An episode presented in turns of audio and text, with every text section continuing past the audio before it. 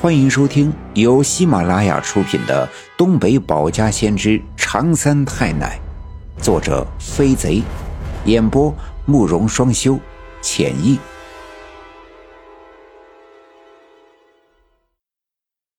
第四十六章：赵六姑预言到生死，大黑狗发疯命归天。一哭二闹三上吊，这是像陈寡妇这样的妇女的拿手好戏。虽然她并没有明媒正娶的嫁给白胜利，但她跟白胜利住在一起已久，刘家镇上上下下没人不知道，所以这样的事好歹也算是家务事，有谁能管得了呢？可不管怎么样，闹也是闹在我家，我们也只能好言相劝。可越劝，这陈寡妇就越来劲，坐在地上撒泼打滚，嘴里啊那是脏话连篇，把那坐在炕上的白胜利骂得狗血喷头。你当我不知道？你是个不知道寒碜的色鬼！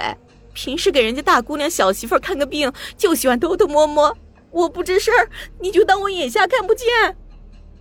陈寡妇边哭边嚷。六姑，你给我评评理。他白胜利好色耍流氓，我也就忍了，一直寻思着他就是个有色心没的色胆儿。可没想到啊，上午他上东街给刘玉梅那个狐狸精看病，我偷摸跟着，这个臭不要脸的跟刘玉梅在炕上瞎搞上了，我在窗户边都看见了。老天爷呀，我咋就命这么苦啊？爷们儿死了好几年了，好容易再找个，这白胜利却是个天杀的臭流氓。我活着还有个什么劲儿啊？我不活了！白胜利坐在炕上，被气得浑身发抖。论撒泼骂嘴仗，他当然不是陈寡妇的对手，但陈寡妇当着我们一家人的面揭他的底，他自然也脸上挂不住。想下地去打陈寡妇的耳光，却被我奶奶拉住不放。气急败坏之下，伸手抄起饭桌上的饭碗，猛地向陈寡妇砸去。我爸爸一只手正拉着陈寡妇的胳膊，见饭碗嗖的一声冲陈寡妇砸来，赶忙左手一把拉陈寡妇，右手凭空一划，将酒碗打落在地。正掉在陈寡妇的身边，啪的一声摔个粉碎。这一下还真管用，把撒泼打滚的陈寡妇吓了一跳。她原本以为跟白胜利闹上一阵，这白胜利低个头服个软就差不多了，没想到这白胜利来真格的。陈寡妇心里明白。要不是我爸爸身手敏捷，这饭碗要是砸在自己的头上，那肯定给脑袋开个瓢。陈寡妇被白胜利这一下子吓得不轻，一下子收住了哭声，瞪大了眼睛看了看炕上气鼓鼓的白胜利，又看了看地上饭碗的碎片，跟头把式的站起身来，顾不得这一阵子折腾，头发已经蓬乱的像个疯子。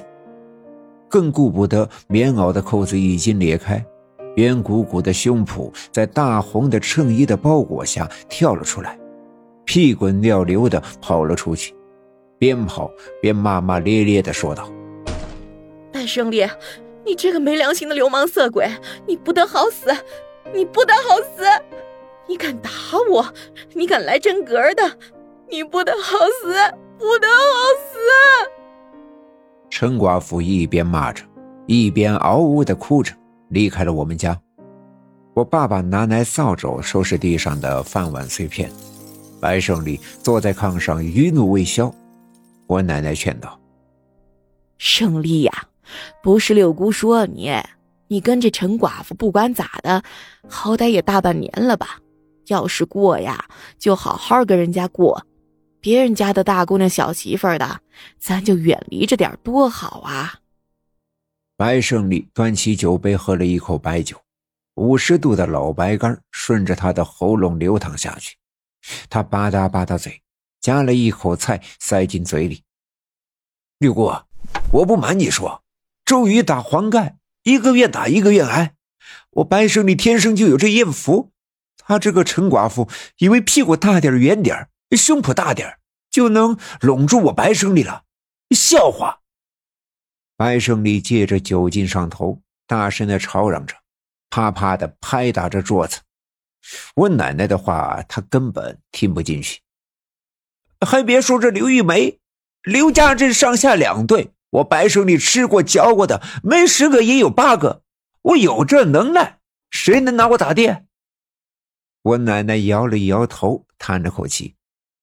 白胜利借着酒劲在饭桌上大吹大擂，可他是大夫，我长水痘发烧，还得指望着他给打针开药。我奶奶和爸爸只好勉强听着。过了一阵子，瓶里的药水见了底，白胜利的酒也喝得差不多了。白胜利迷迷糊糊的拔下我胳膊上的针头，放了一块药棉在针眼上，让我用手按住，收拾好东西，背起药箱下地。我奶奶见他脚下没根摇摇晃晃的，想让我爸爸送他回家，可他却拒绝。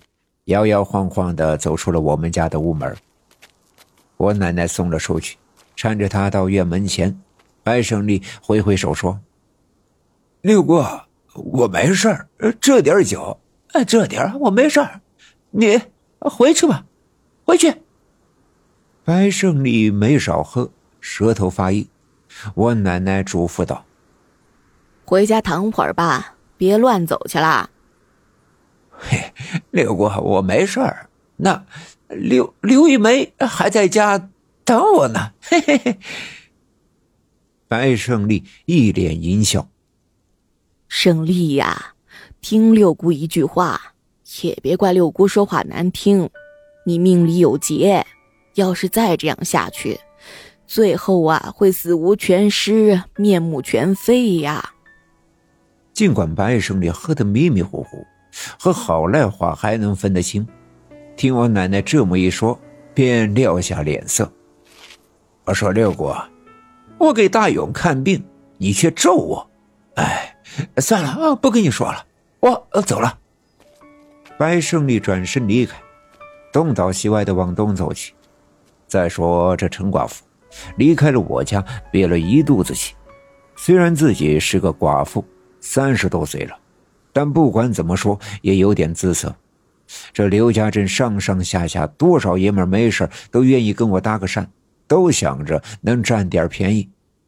跟着他白胜利是他八辈子的福气，他却不知好歹的到处沾花惹草，跟那些大姑娘小媳妇的眉来眼去。陈寡妇是越想越生气，越想越觉得胸脯里发闷，用手梳理散乱的头发。摘下手腕上的皮筋，随便的绑上，身上的花布棉袄，刚才折腾的时候丢了两颗扣子，领口裂开着。我家往西一转弯就是西沟，夏天里过西沟的野草早就变得枯黄，被来回的人们踩踏的伏倒在地，露出草丛中那条小路的泥土地面，积雪在融化。路面上湿润的泥土变成黑褐色，一阵微风吹过，飘来一股难闻的味道，骚臭里夹杂着尸体轻微腐败后内脏的气味。这味道让陈寡妇感到一阵阵的恶心。顺着味道传来的方向看去，西沟西面的土坎下，有一片新鲜的泥土翻动的痕迹。陈寡妇往前走了几步，仔细看去，果然，土坑下有个不大不小的土坑，土坑上泥土零散，像是被什么动物给翻动过，而那气味就是从这里传来。陈寡妇再往前走了几步，这才看清，土坑里露着被撕扯的血肉模糊的鸡的尸体。翅膀上的羽毛撒的到处都是，而这些死鸡在反常的温暖的天气里都已经开始腐败，黑色的血迹和黄色的脂肪随处可见。哎呀，这是谁家死了这么多鸡呀？这味道实在难闻，陈寡妇赶忙退回到小路上，捂着鼻子离开。走出了西沟，刚才这恶臭的气味被甩在身后，陈寡妇便又嘟嘟囔囔的抱怨着往回走。这越是抱怨，心里就越憋闷。正低头往前走，突然，汪的一声狗吠吓了陈寡妇一跳。抬头看去，已经走到了包画匠家的门口。包画匠家那只平日里老实胆小、年迈体衰的大黑狗，不知道什么时候挣脱了锁链，站在墙头上，瞪大双眼，呲着牙，咧着嘴，正对着他凶狠的叫唤：“胜利欺负我，你这狗东西也凑热闹！”陈寡妇气不打一处来，弯腰捡起一块小石头，向大黑狗扔了过去。不偏不倚，这块石头正好砸在了大黑狗的身上。大黑狗非但没被吓跑，反而被激怒，一下子跳下墙头，猛地奔着陈寡妇窜了过来。包画匠家的大黑狗养了十几年了，平日里是老态龙钟，见了生人进院都懒得叫唤一声，今天却不知道发了什么邪风。陈寡妇却怎么也没想到，转身就跑，被大黑狗一口咬住了小腿肚子。陈寡妇一下子摔倒在地，大黑狗松开咬着陈寡妇大腿的嘴巴，一跃扑了上去，前爪按住陈寡妇的肩膀，呲着尖利的犬牙，张开大嘴向陈寡妇的脖子咬了过去。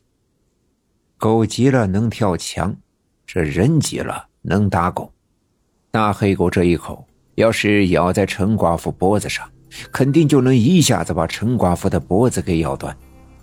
陈寡妇情急之下伸出双手，一下子掐住了大黑狗的脖子。那大黑狗张大嘴巴，用力挣脱，陈寡妇打死也不撒手，咬着后槽牙，使出吃奶的劲儿，两只手就入了死扣。陈寡妇连摔带下，再加上浑身的力气都用在了双手上，瞪着双眼，脸上的肌肉紧绷，紧张的喊不出声，说不出话来。而那只大黑狗被掐住脖子，挣不脱又喘不上气，也憋得舌头吐了出来，叫不出声。一人一狗，一上一下，就这么一直僵持着。过了好一阵子，掐着狗脖子的手早已酸痛的没了知觉，大黑狗按着陈寡妇肩膀的爪子也渐渐的没了力道。正在僵持不下的时候，包画匠拎着把子，背着一麻袋枯树叶子从树林里走出来，见到眼前的景象也吓得不轻，赶紧扔掉麻袋，顾不得麻袋里的树叶散落出来。三步两步的冲了过来，一只手扳住大黑狗的脑袋，另一只手在大黑狗的后背上用力的拍打。你这畜生，松口，松口！打了几下才发现，大黑狗舌头吐得老长，眼珠往上翻，浑身松软，已经没了气儿。哎呀妈呀，大妹子，你松手吧，松手吧，这狗没气儿了，没气儿了。本集已经播讲完毕，感谢您的收听。欲知后事如何，且听下回分解。